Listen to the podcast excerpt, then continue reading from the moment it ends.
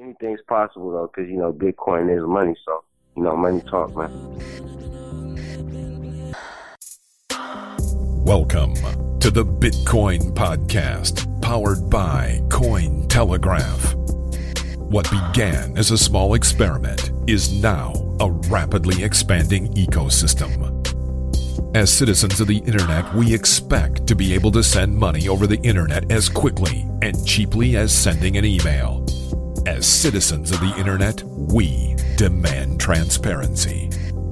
Here, we talk about Bitcoin, Ethereum, blockchain industries, fintech, and more. But we're not experts. We're just three guys in the Bitcoin community, and adoption is the only thing that matters. Everybody, welcome to the Bitcoin Podcast, episode number 81. I'm your first host, Marcello. And I'm host number two, D. And filling in for Corey is uh, a listener of the show, uh, James, all the way from London.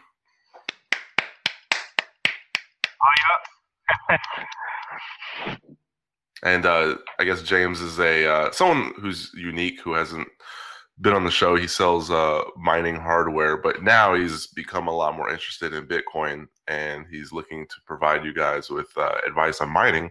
Uh, if you're interested in renewable energy, building exchange marketplace, and other services, so he will be joining us for this episode. Um, but let me get into these amazing ads that I have prepared for you guys. Mm. Um, they're amazing. Uh, it's this company.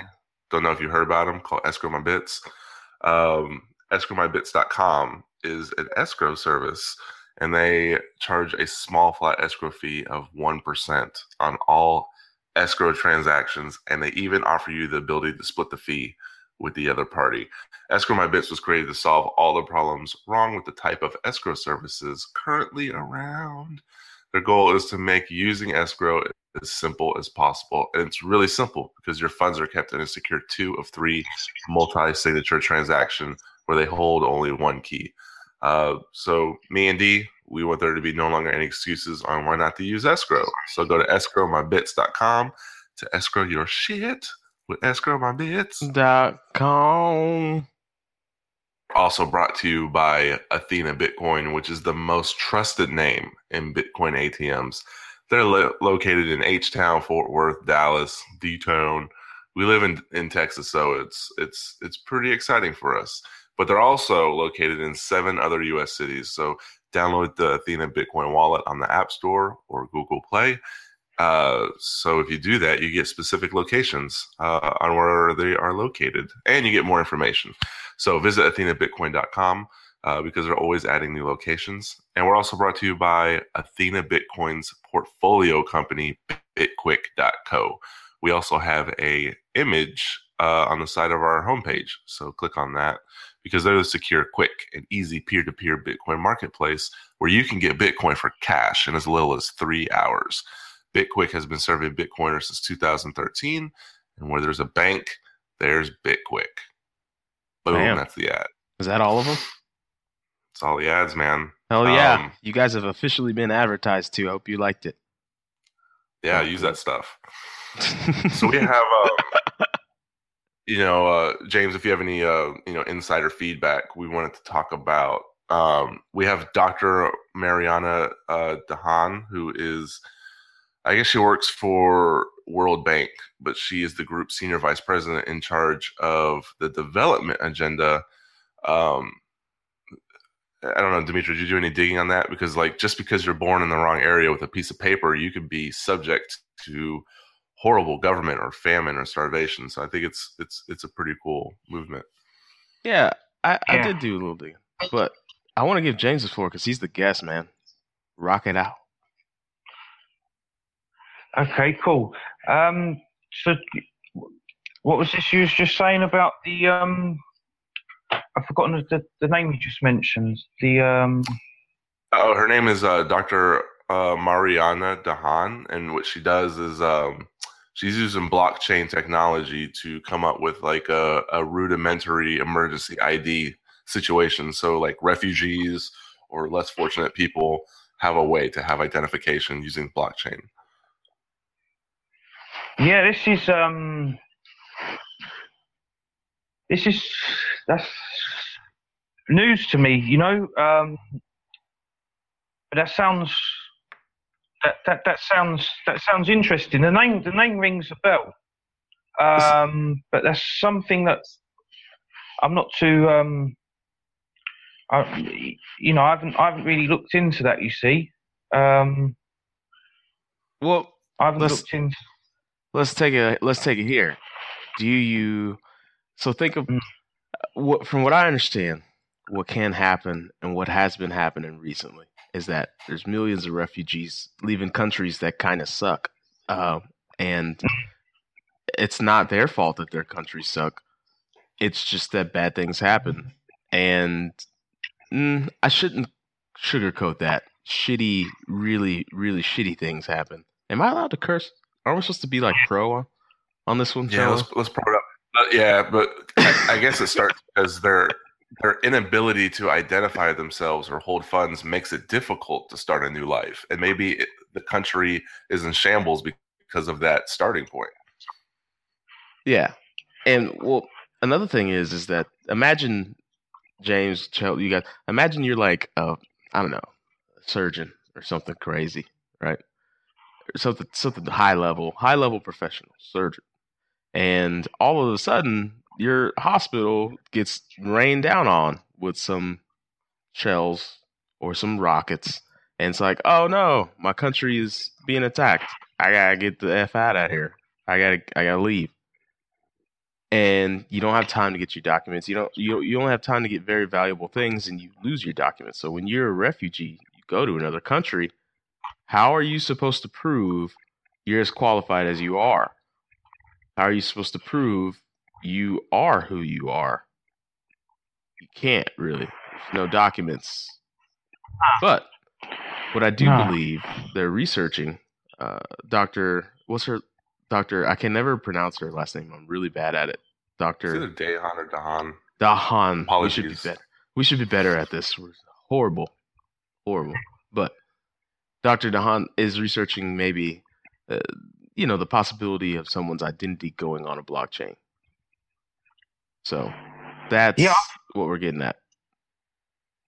Yeah, I think that would be brilliant. I mean, the, I suppose the simple way of looking at it, from from what I'm thinking now, is if if you can keep out of the financial system, then why can't you keep outside the identity system as well?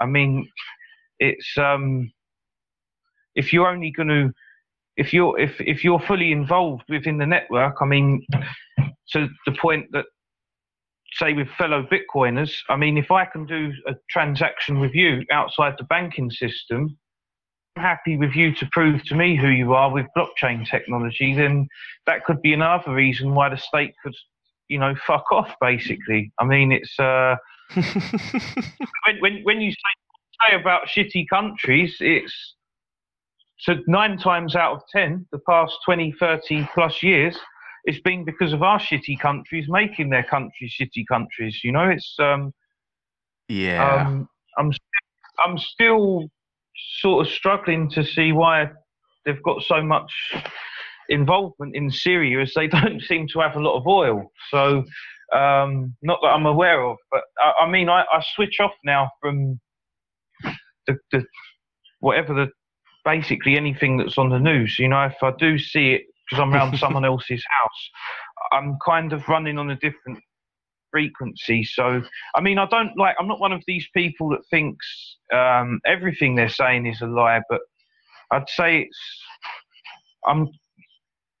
I kind of. I'm just indifferent to what they're saying. I mean, I've got more to do with the community with like like-minded people that, that I'm talking to now than I've got to do with anything. Um, you know, I'm still yeah. I'm not sort of rude or ignorant towards them, but I kind of, um, yeah, I don't blame I you, just, man. I just try and try and you know, from from there. And I think if if this is this is definitely something I'll read up on because any anything like this is, um, it's it's a it's a difficult thing though with with identity. I mean, I've I've come across a lot of people that have done stuff within. I don't know if you've got. A few years ago, um, there was a lot on YouTube and a lot on the internet about like the the freedom movement and um, people. Um, I think in America, there's a lot of people that, that call themselves like sovereign citizens and stuff. And um. Texans. You're talking about Texans. Yeah, um, and there was a lot. There was th- th- there's some people were doing that to some success in England uh, with regards to. Um, there's even a case on YouTube where there was a group of these activists uh, performed a citizen's arrest on a judge. Um, Really? yeah, and Was and, it- and it's all, it all dates back. I I got quite interested in this for about six months, and uh, um, maybe more than that, about a year. And um, it there was starting to it was starting to sort of have some success. You know, um, people were not um, basically just abiding by common law, and they were able to stand up and assert themselves to the police and the courts in like a in a in a civilized way, you know. But Yeah.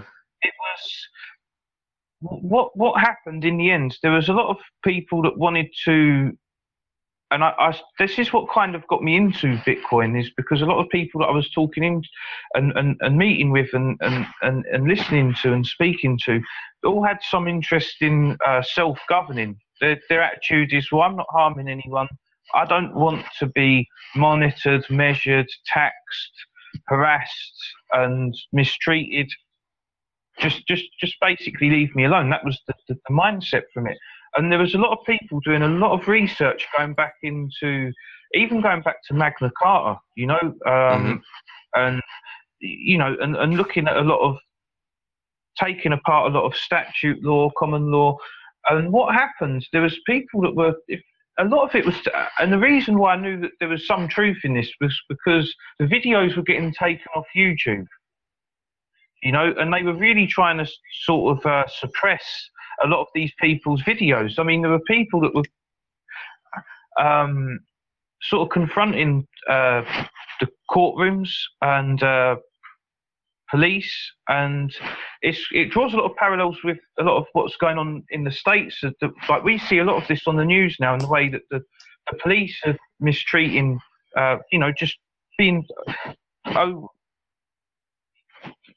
overusing their, their rights, you know, and um, Yeah, they're being there was it was it was unjust. it was starting to have it was starting to have quite a bit of success and i think what happened in the end there was it then got to the point i think people started to push the, the whole idea of self-governing too far there were people that were it started to get to the point where they were they were just demonstrating that they weren't capable of self-governing um, yeah. it was there was a lot of people that I was talking to. They wanted to make it up as they went along, not comply with society at all.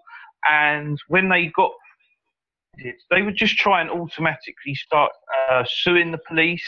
You bring up a good uh, point, though. There was there was a lot of what was going on, um, and and I, I decided that it's it's easier to operate powerfully within the system than unpowerfully outside it. Mhm. So when I'm this, the first thing that's what springs to mind when you've mentioned this woman. I mean, I can't comment on the specifics. Uh, this is it, Mariana Dahan? You say? Uh-huh. Yes. If you can't beat them, Yeah. join I, them. I mean, I, I don't know um, too much about what she's doing, so I can't comment on that. But one thing that springs to mind with this is, it, it, in some ways, it would be similar with the, the problem you've got, and it's, it's it's hard for me to try and explain it. Um, when when you're trying to, the, the the beauty of Bitcoin is that yeah, we can operate outside society because to a degree because you know you can send a payment to me. That doesn't have to go through border control and, and, and all the rest of it. So i think with this what this this lady's doing um, would be very powerful if it was to say say if you're in a bad country and some disasters happened hmm I, I, I, for whatever, I, for whatever reason, think no, this guy needs some help. and He's got something to, that, that of a value that he can offer me. I, I want to help support him or, or, or, or her, or for you know, I I think that that would be a very powerful thing to say. Look, this person is who they say they are. They're going to honour. They're they're going to they're going to do business with you honourably. Um, the, the, the thing is, what it says is where I think people might get a bit confused is could this technology be used for uh, identity to cross borders? And this is something that um, ideally would would work. But this is where they will. This is where governments will not comply and, and, and, and behave fairly with people. They will. That's when they abuse their power in the sense that they're, they're going to take the attitude. Well, you might be able to cooperate with each other, but you've still yeah. got to come. See, I think that's where there's a slight change. I think that's that's kind of where this kind of system can be a good thing. It's because if the system is built in a decentralized manner where it's not just one overarching like private company or government that's like we've built this blockchain that you will now put your identity on but if it was several little pockets of decentralized people and you mentioned something about self-sovereignty and and and if things could what i'm saying is if it's a decentralized identity platform something built maybe on Ethereum or, or maybe on a blockchain that is public, you know, and, and there's there's uh, fail safes put in, and it's built in such a way that bad actors can be spotted from a mile away. Then it could be maybe something that could be trustable. You I think it, I mean? it works. Mm. It works like a, a, a mini web of trust where yeah. family members have to verify each other's family ties and relations can make it easier to reunite with your children, your parents, or siblings, and like yeah. James said, who may be in different locations. Um, but I mean, if you're afraid of the government, like I don't know, so the, the UK government is testing blockchain tech to distribute welfare payments, and it's pretty awesome when you think about it. Even if like a, a Gov coin bears little resemblance to Bitcoin, baby steps in experimentation that further legitimizes the concept of cryptocurrency. But my issue with it is that the government will have full tracking of what you spend it on. And I doubt you're going to, you know, be able to get away with converting it to other coins and mixing. You know, I like the use of the technology, but I wonder about allowing up further governmental oversight, just like how James, yeah. like his reservations were. It's it's definitely a risky take, and it it has to do. I, I love to use the word self sovereignty and it what's what's awesome is what I think what has a chance of existing on a massive scale is these little decentralized pockets of communities of people that are just doing well to do well by each other and built on a system, an identity system that has some sort of reputation. I don't know, algorithm. I, am not a coder, but I can imagine it could be done to where these little pockets could even then prove themselves to governments that yeah, these are these are good people that and this is their identity. So I think it, I think it could be a spot on idea, and even uh, our guest, she or the interview, she she mentions stuff like that. So Mariana does. Uh, I should say Doctor Mariana. Doctor. Yeah, Doctor. I think you know having a blockchain based identifier is a good idea though, because it's it's not the same as like yeah. Namecoin where you could have more than one alias or domain name, but have I don't know a single unique identifier to prevent mm-hmm. identity multiplication, identity thefts.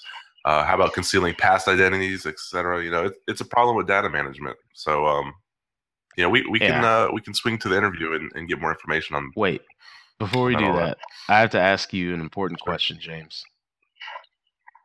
Yeah. Um, so Corey's told me a lot of times in the past on the show that I have a terrible English accent. If I were to do that on a scale of one to ten, how offended would you be if it were terrible?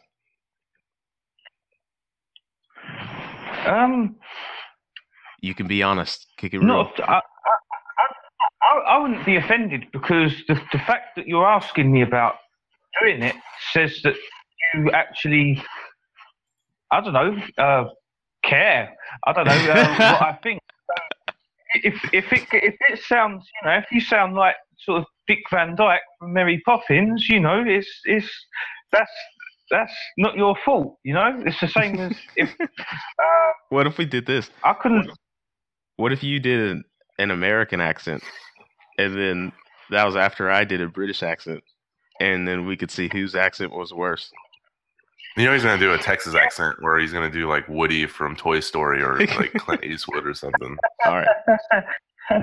yeah, I mean, I actually to, I had to put on a, um, a, a, not an American accent, but I had to say words in an American way. The other a few months ago, I had to phone up um, some different newspapers in uh, over in the in the where where you are in the in the states, and uh, you've got this automated uh, call system. So it says um, it says to speak to operator, say operator, and I've gone operator because that's how I would say it, and she's not understood what I'm saying. So I've had to put on like my American accent to get put through to the different departments. It was, you know, uh, I'd say operator, and then go, right, operator, we're putting you through to operator. I was like, oh, this is cool. So that's the only time I've ever had to actually do it. So, um, but then there's, if you're familiar with, like in England, there's there's people that sound so different in just a hundred miles from,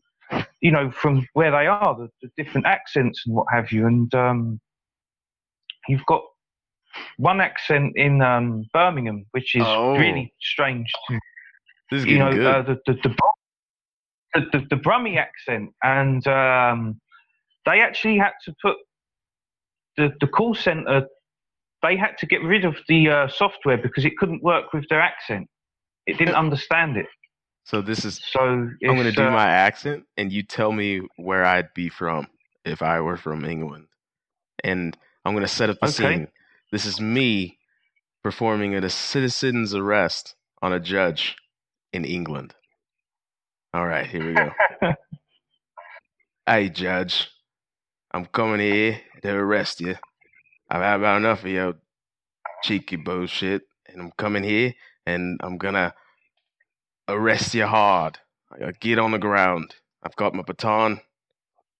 I'm gonna hit you if you make me, but I'm gonna arrest you hard. Get on the ground, Judge.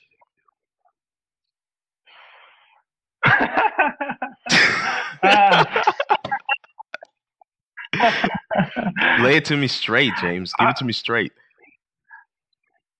I, I, I, I mean, the, the, the sounds.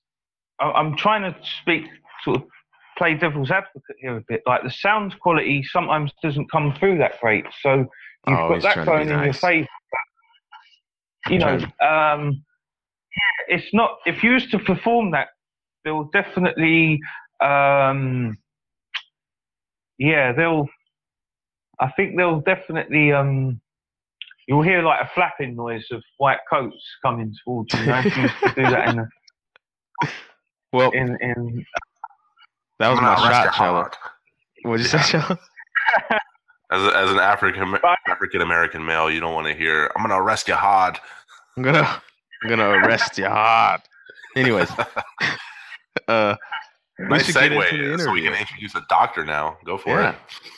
Man, you, you do the introductions. Remember that one time I tried to do it, and it was so yeah. bad. this um, is awful.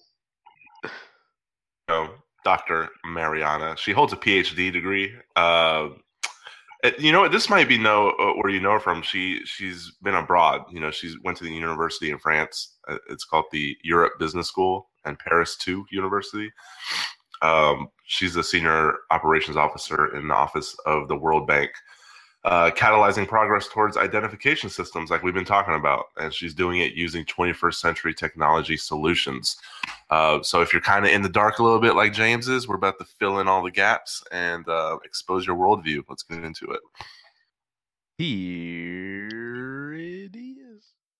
So uh, thank you mariana for coming on the show. We appreciate uh, you taking some time out of your busy day to, to talk to us and um, why don't we start by you telling us a little bit about yourself, where you came from, why you got into uh, Bitcoin and blockchain and cryptocurrency in general?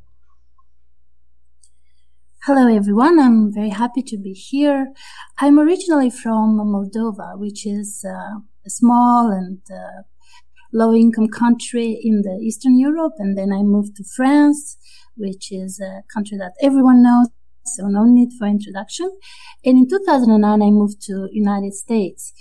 I wouldn't say that uh, I knew I would work on blockchain, but I have always been uh, passionate about innovation and how technologies like blockchain, but also many others can help alleviate poverty and uh, reach progress in the world. So today I work at the World Bank and uh, it's not part of my main responsibilities to work on blockchain, but I do look into it with great interest.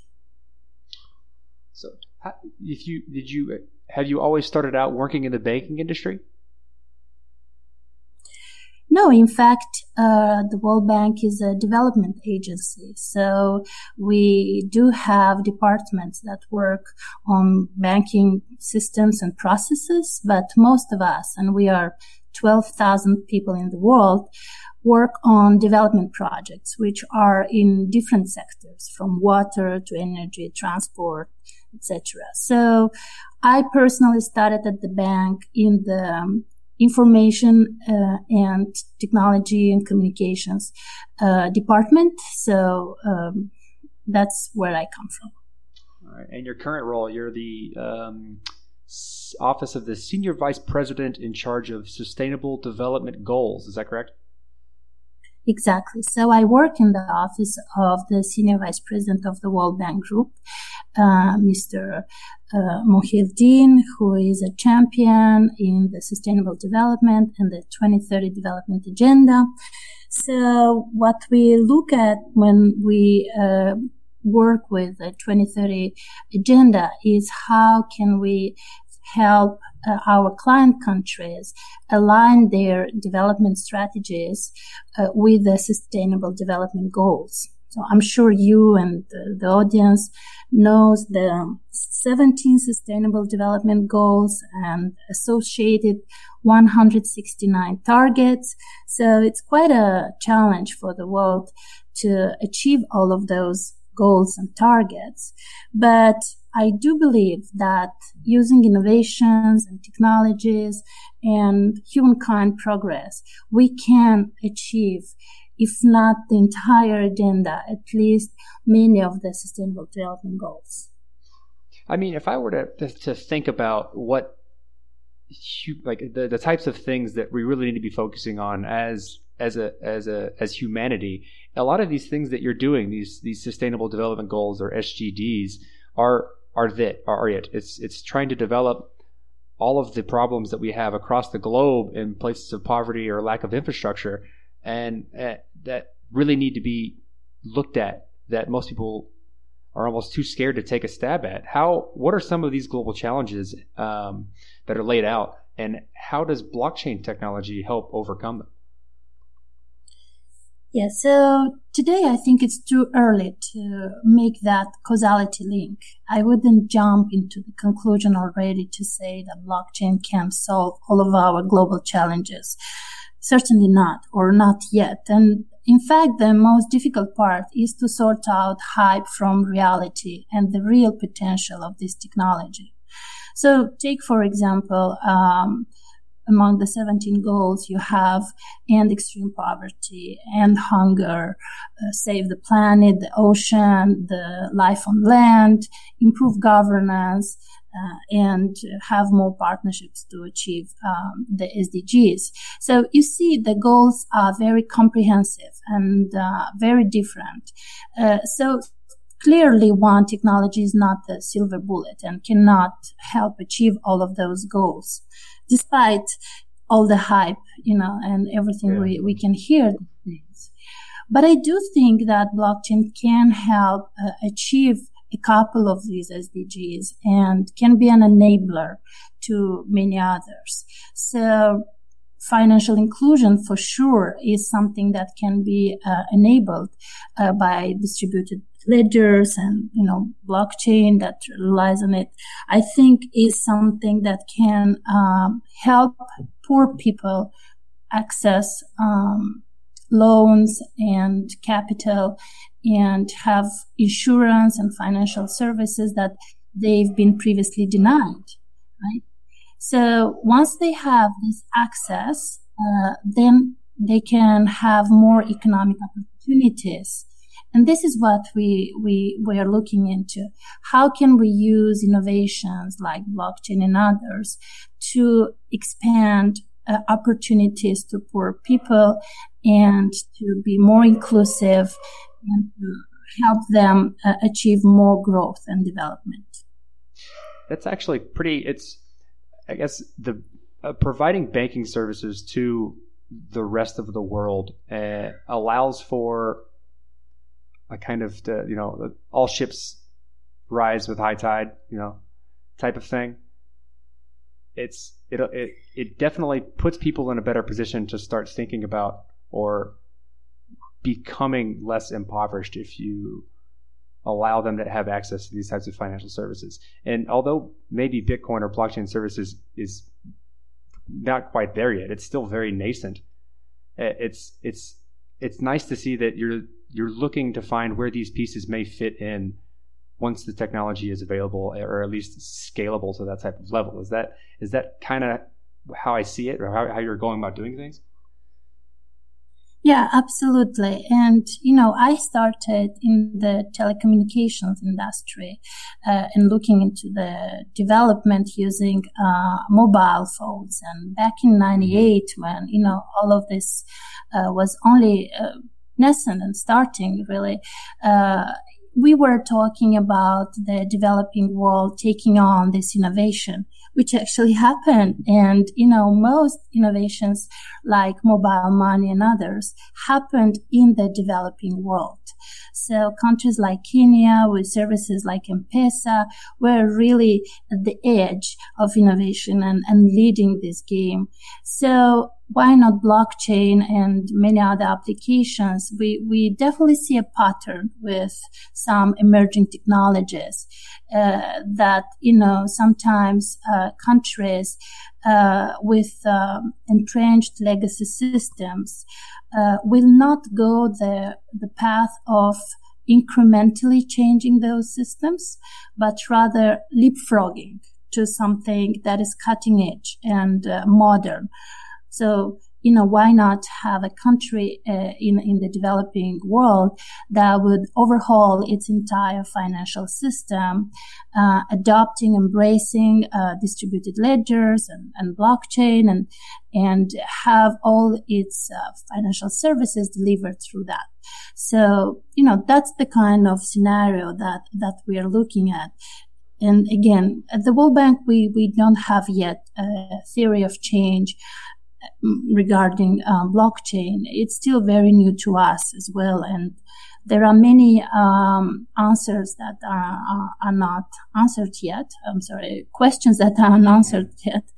Um, but uh, yeah, we, we are we are definitely exploring all the opportunities.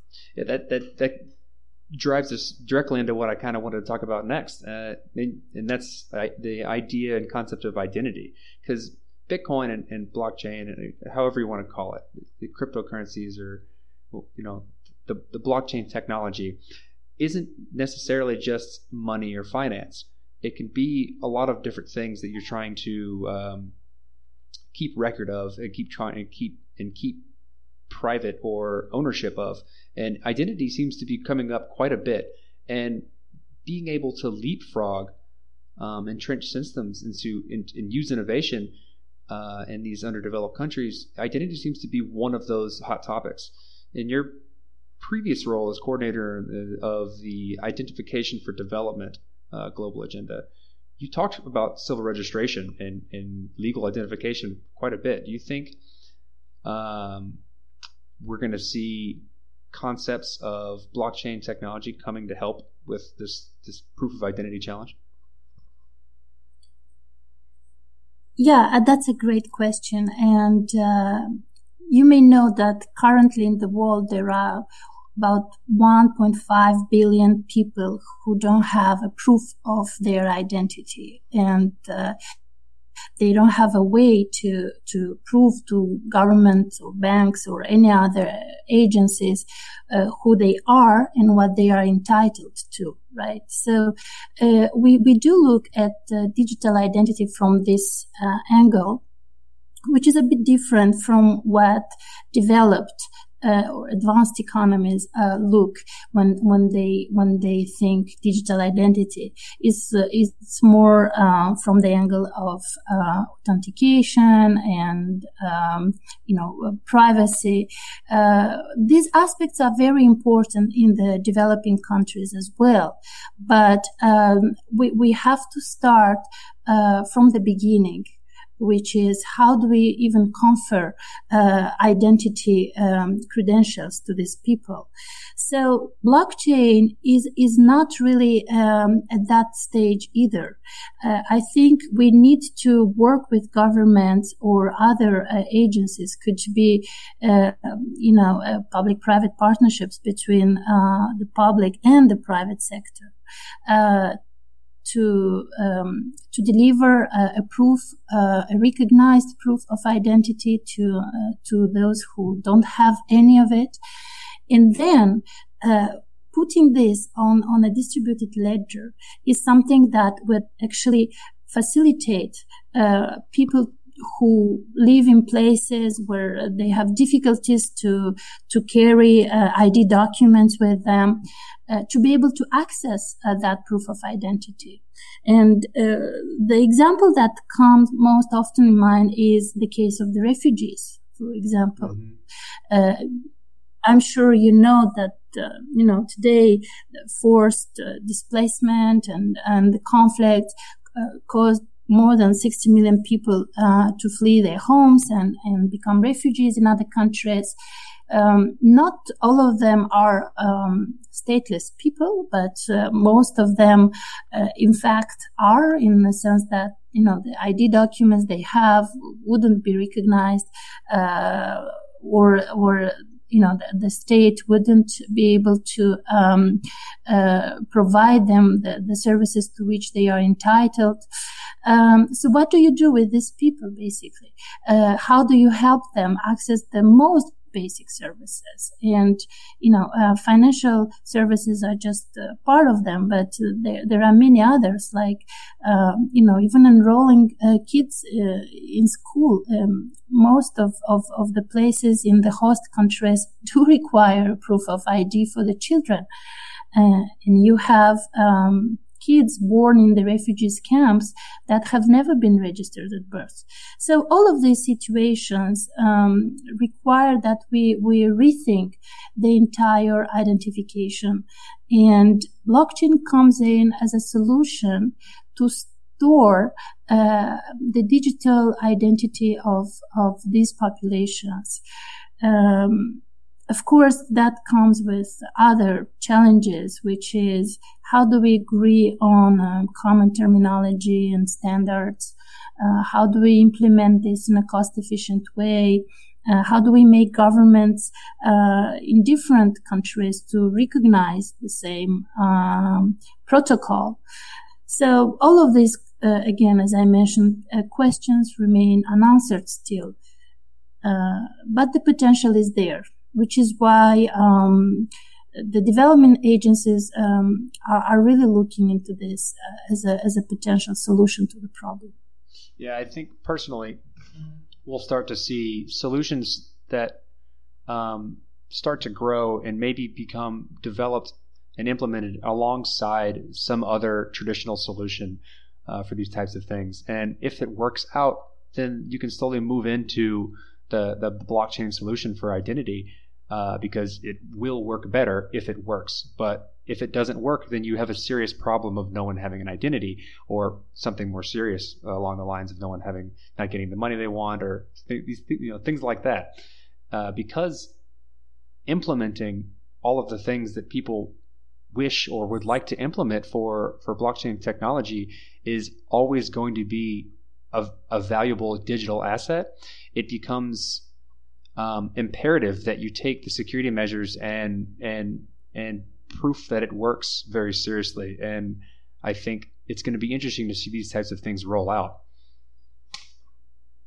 Yeah, I agree. So it's it's hard to see how one way or another this won't come uh, and uh, won't become mainstream. But I think we, we still have much work to do before we reach that stage.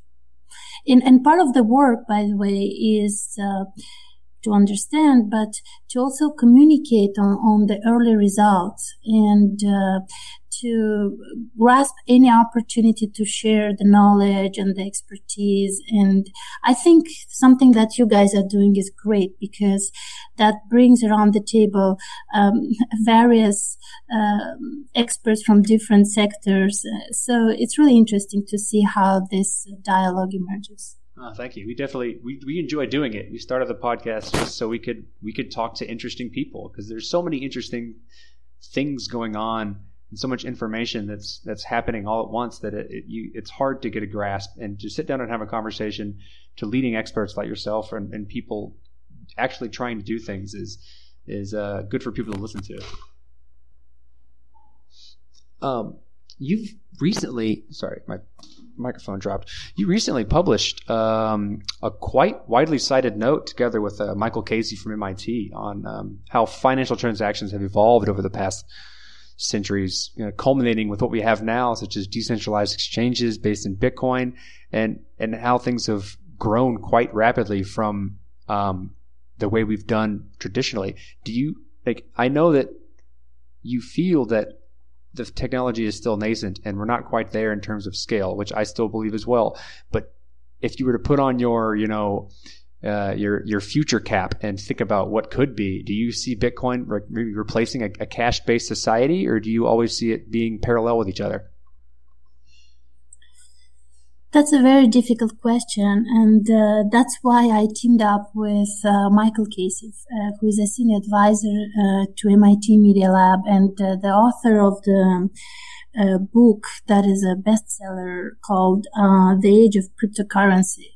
And I myself don't know nothing about cryptocurrency or even the financial systems. I'm an economist and, and a technologist by background, but I do see potential there. And I think uh, coming with a different perspective to this world, which is to understand why people are doing it, is is really interesting it led us to conduct a research that um, uh, was articulated about the concept of trust. And uh, we've looked at the evolution of trust over the past centuries and uh, saw how, you know, from a tribal chief uh, in a tribe who was uh, the witness of the different uh, transactions that happened uh, in that barter system uh, among the, the tribe members uh, to the kings of, of England who would, you know, be the trust bearers of the different um, financial exchanges that happened uh, among the uh, the groups of of uh, people in the kingdom to the modern you know central banks who are the actual trust bearers today to actually the, the future and and the, the distributed ledger were um, deciding who is the central authority that uh, encapsulates uh, the the trust and uh, and regulates the value uh, of the transactions is, is really interesting. So we we analyzed all of this and realized that we are moving away from um, centralized, uh, highly centralized uh, trust to a decentralized one, uh, where you know in in the virtual world there is no one person or one entity, one single authority really uh, that regulates uh, all of this, but it's it's rather um, a combination of uh, of different um, entities that looks over the the trustworthiness of the system. So uh, that led us to think that maybe the future will be different from uh, what it is today. Uh, will that result in a cash-free society? Um, again, yeah, I'm not sure, or at least um, not at the pace that uh, many of us um, hear it will happen. I think um, it is going to be uh, something uh, slower uh, than uh, one may may think. But also there are, um, you know, alternative models that are emerging today where you can actually see more um, hybrid uh, you know models uh, of private or permission blockchain where you know you can have the authorization of some trusted entity uh, but then you have um, a network of independent computers uh, that uh, that are looking over the transactions. So I think that makes for more efficient and uh, easily governed systems. But again, um, today the blockchain technology was not brought to the scale where we could uh, make very affirmative um, declarations. Uh, so I think we will still have to uh, continue the work that uh, all of us are doing in this space, and, and in particular the uh, the banks and and the, the, the, private sector companies who are who are pushing the envelope and, and trying to see uh, what are the flows of the system and how uh, you know the the much publicized hacks can can be uh, solved. Um, I think this is all um, a great effort toward a common goal which is to understand what is uh, a more efficient system that will allow more people to benefit from from the innovation. Yeah, I definitely agree with, with, with everything you just said, especially the part about um, the I guess displacement of trust. And this is probably the first time in human history where the foundational layer of how the transaction is made doesn't require trust but everything, I mean, but it's still everything built upon that foundational level is where you put your trust. But what's nice about that is the applications that are built on top of a trustless system have to gain the trust of the users that use them. And if they don't gain it, then you can take your money somewhere else. You don't, you're not required from the, from the, from step one to put trust in some other entity and that's that's that's revolutionary, I think, in in in why people uh, care about this so much, and and and the way that ap- applications that are built on top of the system must move forward. Yes, I agree, and uh, I'm I'm very eager to to see where this will lead us. So I'm passionately um, observing the the debate and uh, also try to contribute as much as I can with awareness raising and sharing knowledge and, and expertise that is available everywhere.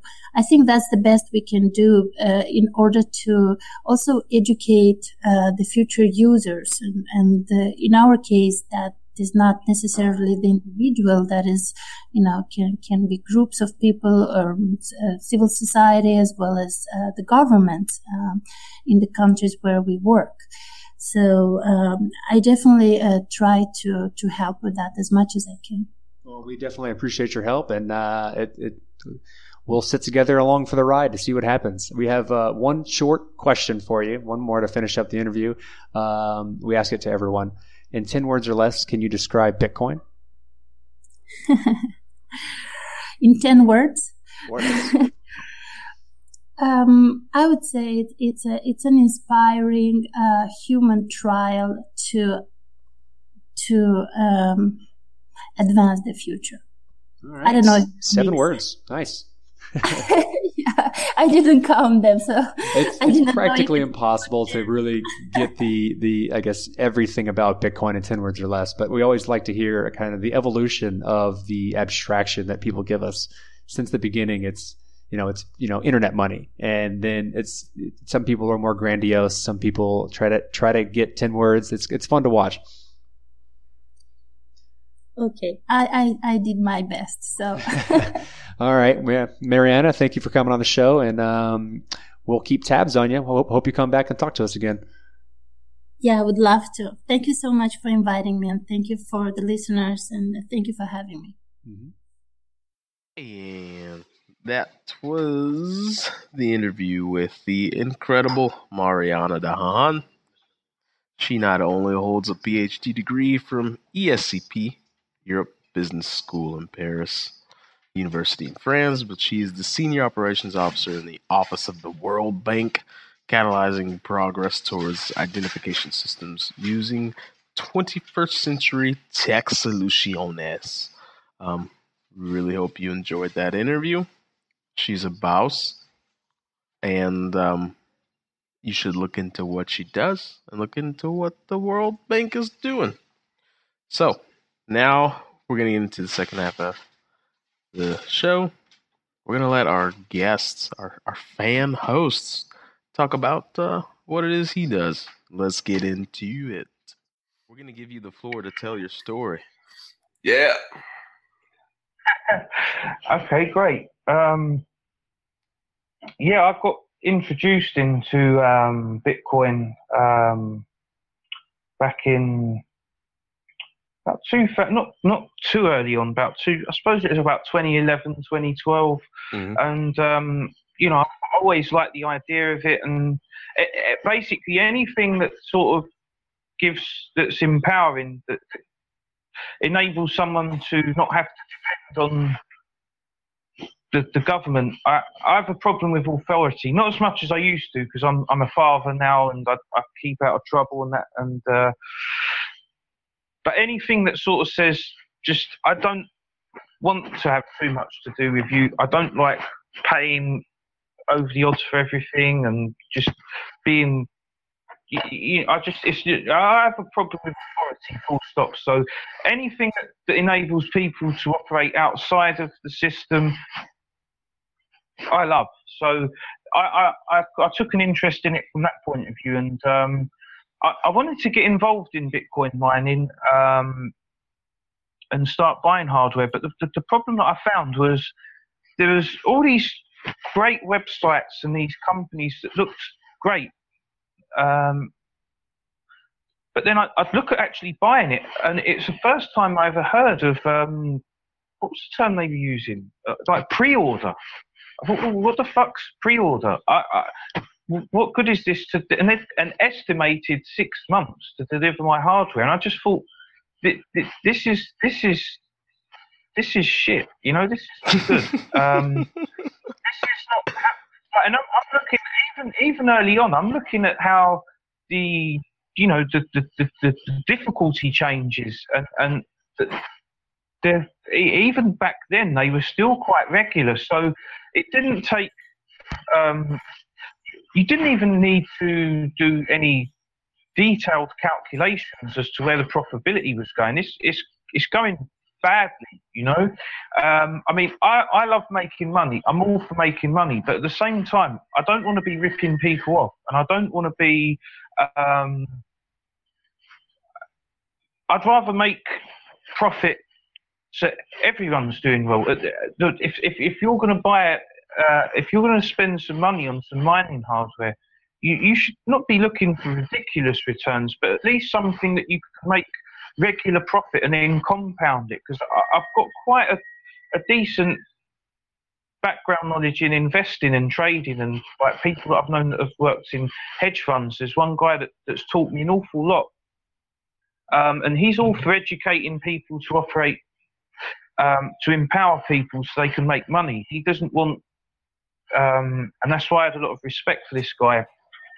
Uh, he wanted people to. He he sort of wants to make uh, investing and earning money accessible to everyone.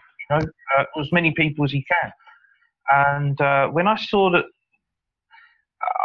I look at uh, when I look at what was being offered, there's to to to, to pay someone um, in in Bitcoin, which is untraceable, thousands of pounds and not get any deadline as to when your hardware's going to arrive was just a joke. So I started to, I found a few companies that, that, that I managed to deliver the hardware on time and, you know, so you can start mining now. And I thought, well, wait a minute, I've managed to do this for myself. I should be able to do this for other people. Um, so I, I started building this. I, I built a basic site um, in um, WordPress, uh, just uh, and and sort of had a go at.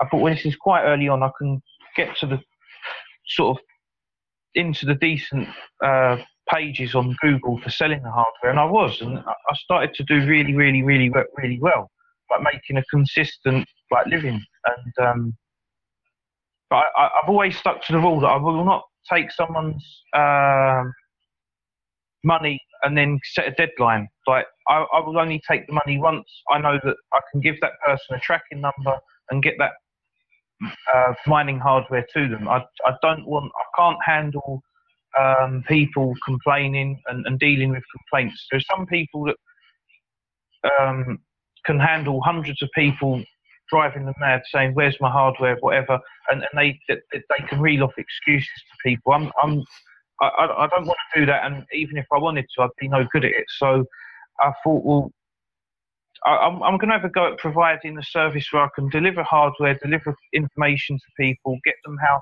to know how to set up miners, and um, it's it's been going well. But then the site got hacked um, because obviously there are hackers that thought because I'm selling Bitcoin hardware on my server, I've got loads of Bitcoin. Well, I'm not stupid, so there was none of that there.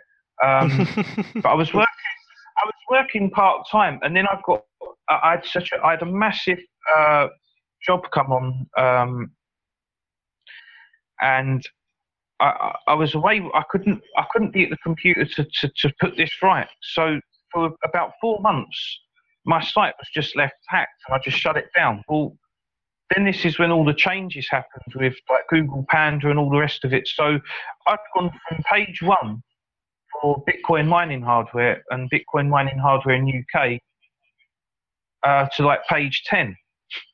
So, and then I thought, well, I can't keep having a site that's vulnerable to being hacked. So I've had to then start uh, teaching myself um, how to start building like a decent site in Python and, and, and Django and make sure that it's it's secure and, and that if the same does happen again, there's all backups and I can get it redeployed in, in, in under an hour, you know, so mm-hmm. I'm, I'm not vulnerable. And that, that, that, that, that was like, I'd rather, whoever like hacked my site, I'd have rather they'd just stabbed me, you know, like it, it would have been easier to have got over. It's like, um, it, it, six, yeah, it, it, it, but it's been a learning curve. At the end of the day, this is one thing I'd say to anyone that, that wants to get involved with um, Bitcoin. If there's anything to do with transactions, I've found that um, you've really got to um, have a, a, knowledge of security as well, and to make sure that um, because there's so much of this going on now. Like you see it in the news. There's every month you, are looking at a lot of these exchanges are getting hacked, and that's that's one area what I'm looking into at the moment is like how can I offer a ser- even if I can't offer a service. Like I'm I'm, I'm trying different things at the moment, and uh, trying to. Well, if I could ask you, like, to the Bitcoin community, and if I can't if I can't create it, I'm at least going to put together like um, guides and information tutorials on how to use other people's services, not for profit, just to sort of throw something out there. Because there's, there's, I mean, there's there's a handful of sites that were selling hardware, and all, all they've done is just set up like, um, you know, like a sh- like a simple shopping cart and they're just taking the piss and there's a lot of people that have got a bad name so I've this is like what I'm, and that's the other thing that in my learning curve that I've, I'm sort of working on at the moment, and and that's one good thing with living in London. It's obviously not as much going on here as say like San Francisco or whatever, but you've got um, London's got a great um, community for programming and tech, and um, this, anyone that wants to learn as well, I'd say to you listeners is uh, like you I found is a great thing to get into is uh, meetup.com. Like I've just gone on there, just typing in uh, Bitcoin and Ethereum. There's there's groups of people, like especially in London, that are they're you, might have to pay like five pounds or to chip in, or that's like six, seven dollars to chip in to rent a like a, rent a venue. But you, there'll be like twenty or so people that will be there and, teach and teaching. And there's some really good, there's some there's some really clued up people out there that are, that are teaching uh, stuff for, for, for, free. You know, and it's uh, there's there's a there's a lot that's that's where I'm going to have a lot more to talk about in a couple of years' time, probably when I've immersed myself in that properly. Um, and um, so just basic. That's what I'm more excited now is to see what I can build um, in terms of programming and offering services. I'm, I'm still going to do hardware, but um, I think that there's a problem with that. Um, can you hear me still? Yeah, we can hear you. I was actually going to ask you a question. Since you've been mining. I, I, I, done this the other day. I talked for five minutes and then realised that the, the phone cord cut out, and I thought my mate was listening too hard there. And uh, yeah. no, we've been here the whole time. I was going to ask you. I'm, uh, I'm still going to. Oh, man. Yeah. I was going to ask you since you've been, you know, mining so long and, you know, all the time not all the time. I'd say at least like once or twice a month, you'll see a post kind of make it to the top of Reddit or top of some Bitcoin forum where some person who's just getting into Bitcoin is, you know, they're like, "Hey, how how can I mine Bitcoin? It seems so fun." And I would love to tell them, "Don't even start, man. It's don't just leave it leave it be." But since you've been mining, even if somebody wants to mine, and they know they're not going to make any money. They just want to do it because it's they feel it in their gut. What's the quickest yeah. and easiest way for them to go about that? Do you think? Um, fiddle your electric meter. Electric meter. Or tap into. no, no uh, electric meter. Like you're uh, to, to put a big magnet on it, and uh, uh fiddle your electric meter or tap into someone's uh, power line. Um, that's that's. But no, seriously, um, no. If if if, if like, I, I'm not doing that, so I can. I'm not promoting that people do that, but these are unscrupulous. So if someone was to do that, I wouldn't hate them for doing it. You know. Um, mm-hmm. um, um, no, seriously. I mean, you've got to find it's it depends on. I mean, the, the biggest thing that people seem to forget is that, that I get emails from people in. I forgot this one guy was emailing me from. Um, I think I can't remember. I think it was Spain or Portugal. But I looked at their electric prices are double what they are in the UK, wherever they were.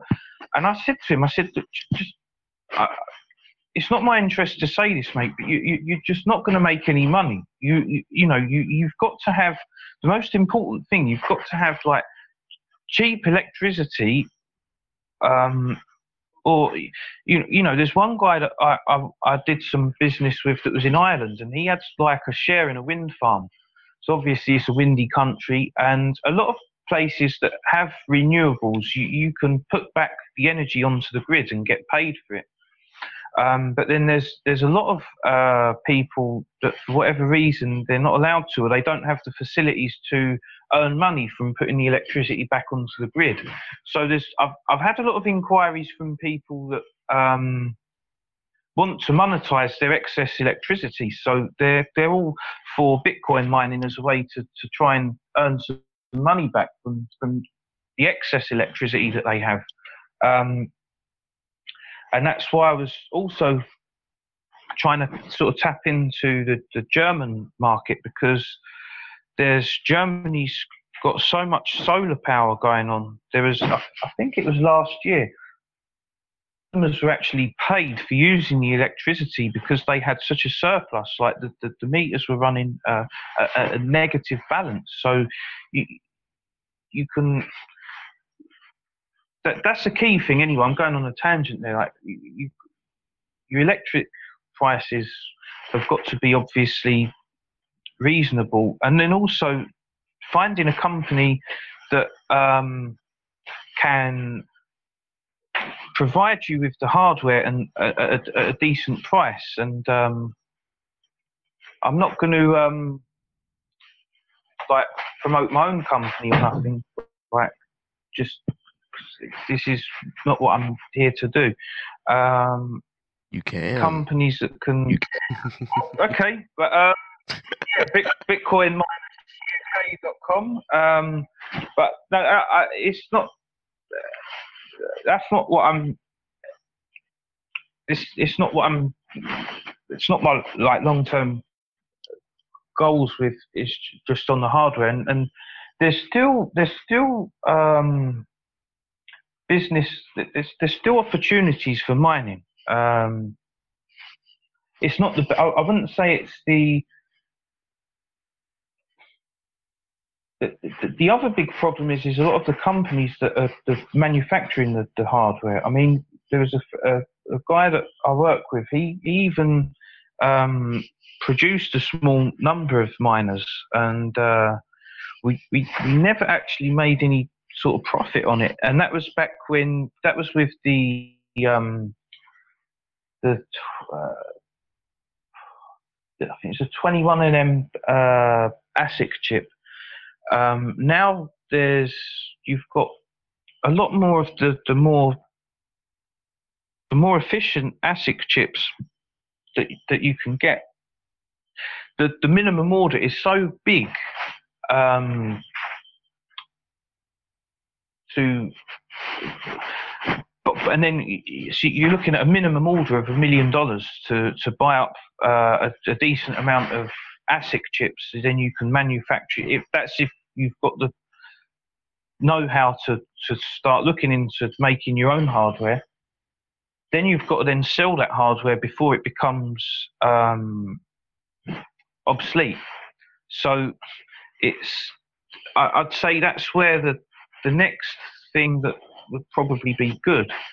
Um, and the only way that mining, and that's where I would, I'm, I'm looking to try and get people together on this is to perhaps look into people crowdsourcing or crowdfunding a mining project.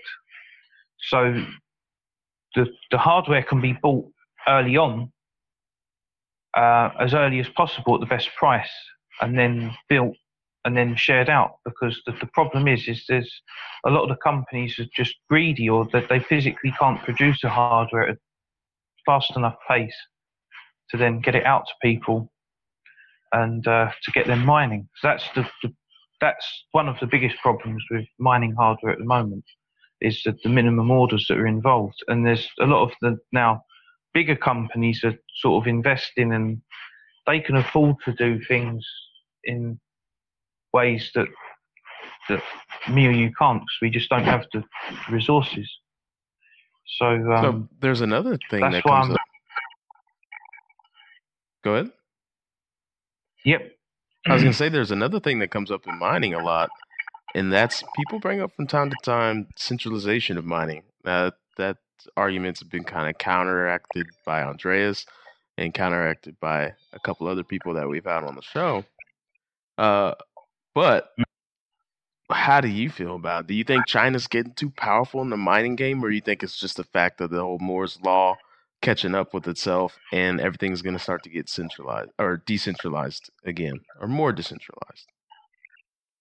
This is where um, this is this is interesting you say this because um, this one's got to be quick though. We got to wrap it up. We're, yeah sorry. the two quick I'm starting to get like my nana bit. I was talking to her the other day, and she's just. Uh, I just said you, you could have told. I, I, I, wanted to say like you could have told me in 10 seconds what's just taken you 20 minutes, but I, I couldn't be that horrible. but, uh, Nanobits? Is yeah. that what you got? Um, but yeah, it's um, what's happening with like obviously the, the, the, main two countries are China and uh, Iceland, where they've got the cheapest electricity, and then also China's electricity is probably a little bit pricier, but then because they're making the hardware and they don't have to ship it anywhere, it's often their own farms. Um, I don't think that eventually there's going to get to a point where I, I, think that the only way that you're going to make the, the Bitcoin network eh, um, this this it, it's going to have quite a nice balance, I think, because what's going to happen? There's going to be a lot of people that I've had, a lot of the people that I've had inquiries from are ones that have got like free energy sources like wind or big solar farms at home, and they're going to be there's going to be a lot of people like that contributing that are going to have excess power, and they're going to be putting that back into the grid, which is going to be good because obviously the Chinese power is nearly all coal, so um, that's not that's not you know that's not long term. Not that I'm mm. like some uh, do-gooder, you know, but it's still it's not just the the the environment, but the uh, it's just not going to be economically uh, viable in the long run. So I, I, think that a lot of it's going to be going for renewable. Uh, a lot of so that that's going to be all over the world. You know, there's mm. going to be people in you know, uh, when I was in Egypt last year, I thought, you know what, if, if if I lived out here, I'd be Bitcoin mining and I'd have a lot of solar panels because this is, this, you know, um, and you'd notice there was the people starting to solar energy is becoming a lot cheaper. Like solar panels, uh, you, you, you can get uh, even in England, like it's people using the sun. You know, it's um, so I, I dread to think what it's like in the states. You know, or places where you get more sun. Yeah. Um, they're getting cheap, so I think that there's a lot of um, a lot of room for growth in the decentralization yeah, there's, game. Yeah, there's a lot of room for it to be decentralized. A lot of that's um, they're looking at it a bit offside, to be fair. I think it's not, and, and that's just going on the inquiries and the feedback that I get from like customers or people that are just asking me questions. So I think that's, I mean, Iceland's got the, you wouldn't think it, but Iceland's got the cheapest electricity in the world. But even like, we had a small place set up for hosting people's miners, centralized mining. But the, the, the problem you've got is, it, it only really becomes if you're going to run if you're going to work competitively you've got to have a lot of people queuing up to fill all those spaces otherwise you're renting an empty warehouse you know? So you've got there's there's there's quite a lot of considerations to make. So i'm all for um I, am more keen for it to be decentralized um because I, I just think it's it's better and it's it's uh, it's it to have it all centralized in one place defeats the object of Bitcoin. You know, it's mm. um, it's um, but I, so I don't think there's definitely not going to be um, there's not going to be any um, there's not going to be much change there. It's going to be healthy uh, going on from what I hear from customers, and I think that um, that's what we're we're quite interested in. Um, I'm going to go out to Ireland soon to look at this guy's uh, what he's got set up with his uh, wind turbines and solar panels and so forth, and you know, because there's it's you've got a slightly different power source. Uh, there's different considerations you've got to take. You've got to look at. Some people get anxious about do I need to have um, like backup power supplies or uh, like UPS supplies, which is going to get expensive for mining mm-hmm. rigs because they use a lot of power. Um, you know, you've got uh, then there's the, there's there's a lot of questions that, that people ask that and they, they're not answered. So we're we're going to look into doing a lot with that and to give advice and to because it's people people have got like this this guy that, that, I was talking to the other week, he's got a lot of money invested and thought, I, I want to powering thing is to say up yours to the um, utility providers, you know, because they're, I mean, I don't know where, where you are, but there's, there's, we've got, you'd think like England's got to be what one of the, the richest countries in the world, like per person, and there's, there's elderly people dying in the cold because of, um, because of that they can't afford to heat their homes.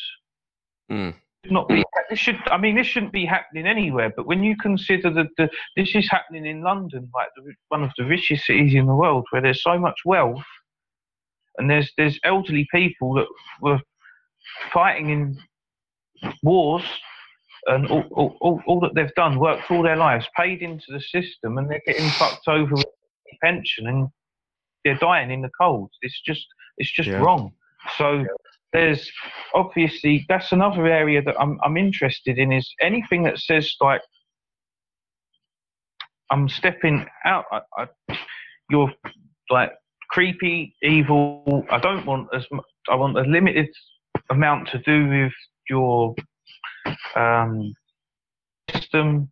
Um, and if you can have free energy and have your own transactions outside of that, you're empowered. Like it's it's it's all good. But there's a lot of work to be done. Like from my own point of view, like you know, I've got to anyone that goes on that they they know a lot about this is delusional because there's there's there's um there's some really really smart. You you, you must know this from the interviews. There's some really really really uh, bright Absolutely. people that Speaking of bright um, people, there's- there's amazingly bright people at thecointelegraph.com. And there's also amazingly bright people at purse.io where we have an affiliation program where anyone who's listening right now can go shop on purse.io and it helps us out. It helps us run the show. And of course, amazingly bright people like yourself, James, that are going out of your way to bolster the community in the way you know how, like everyone should be doing. Like, take your best talents and your best passions and put them towards the community. And that's how we build this shit. Am I allowed to curse? We never answered that, Cello. Uh, it's too late now. We're at the end. yeah, I guess so. We're at the end of the show, so it doesn't matter now. Fucking shit. So we get to no. I'm I'm gonna edit that out if I remember. I'm not going to. It's like sorry, Doctor Mariana. Um, what else do we do, Cello? What should we plug? Uh, we're on the Facebook. We're on uh, Twitter at the BTC Podcast. Did uh, you say where I the tweet Facebook? the Facebook before Justin Timberlake took the off of it. Oh, genius In that move, movie. JT. Genius move, JT. And um, we're everywhere, man. So check us out at the Coin Telegraph. Check us out at the Bitcoin BitcoinPodcast.com. Special, special thanks to James joining us all the way from London town. Appreciate Yes. your time, sir. Please come back. brilliant. Yeah, I'd love to. Yep. I once watched a documentary about London. It was called um, 28 Weeks Later. Was that a was that true? It seemed like it could have been a, a bit of a stretch. Um, I'm, I, I didn't see that. Um, I should Anything- know. Anything with Yeah. Cillian Murphy is a documentary on on the UK, London. Hmm. Yeah. We'll, we'll have to definitely look into that. I don't think that was if it were a documentary. There's no way. It was it was kind of a stretch. Bad Wallace and. Gromit. Uh, anyways, play But the outro. yeah, yeah, yeah. Chicken Run. Thank you.